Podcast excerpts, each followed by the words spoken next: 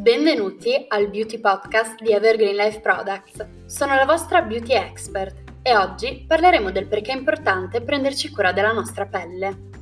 Innanzitutto, prendersi cura della propria pelle è un piacere, non soltanto una questione di bellezza o di vanità, ma un investimento nel proprio benessere.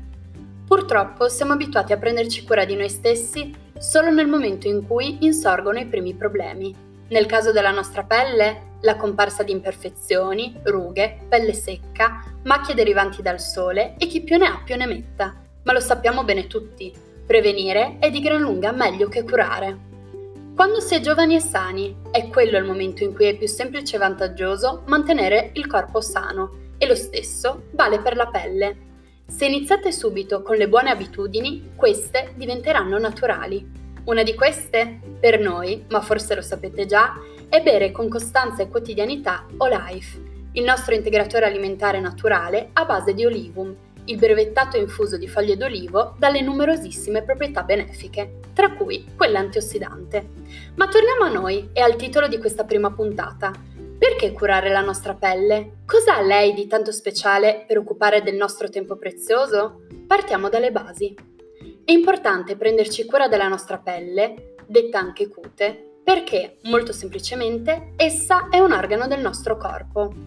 Un organo molto complesso, pensate, il più esteso e pesante del corpo umano, rispettivamente infatti misura circa 2 metri quadrati e pesa all'incirca 10 kg.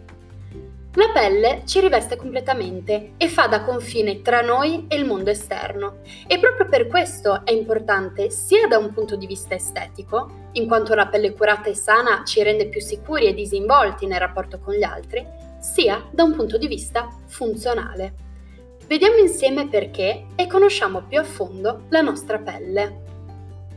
Prima di tutto, la cute è costituita principalmente da acqua per circa il 70%. Questa è un'informazione molto importante, tenetela a mente. Poi è formata da proteine per il 25%, da grassi, minerali e poche altre sostanze.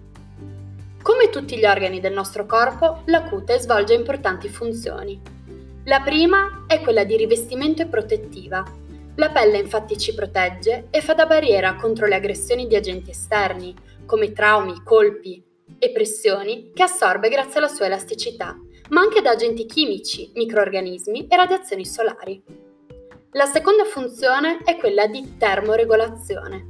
La pelle agisce sia da isolante che da regolatore termico, grazie alle ghiandole sudoripare e alla capacità di regolare il flusso sanguigno. La terza funzione? Quella sensoriale. Con il sostrato più superficiale la pelle registra e trasmette al sistema nervoso centrale stimoli tattili, dolorifici e termici. Quarta funzione, respiratoria e secretiva. La pelle è in grado di assorbire ossigeno e di espellere scorie e tossine. Pensate, un terzo di tutte le impurità del nostro organismo è espulso dalla pelle, che infatti è chiamato terzo rene. Quinta ed ultima funzione, ma non meno importante, quella antimicrobica. La pelle possiede un manto protettivo, ossia un film idrolipidico costituito da sebo e acqua, la cui acidità, nota come pH, ha il compito di mantenere l'idratazione della pelle e proteggerla da microbi e batteri. Infine, è importante sapere che la cute è formata da tre diversi strati che sicuramente avrete già sentito nominare, l'epidermide, il derma e l'ipoderma. L'epidermide è lo strato più superficiale della cute, che funge da barriera contro i danni meccanici, la disidratazione e l'aggressione batterica. Una piccola curiosità? L'epidermide si rinnova continuamente.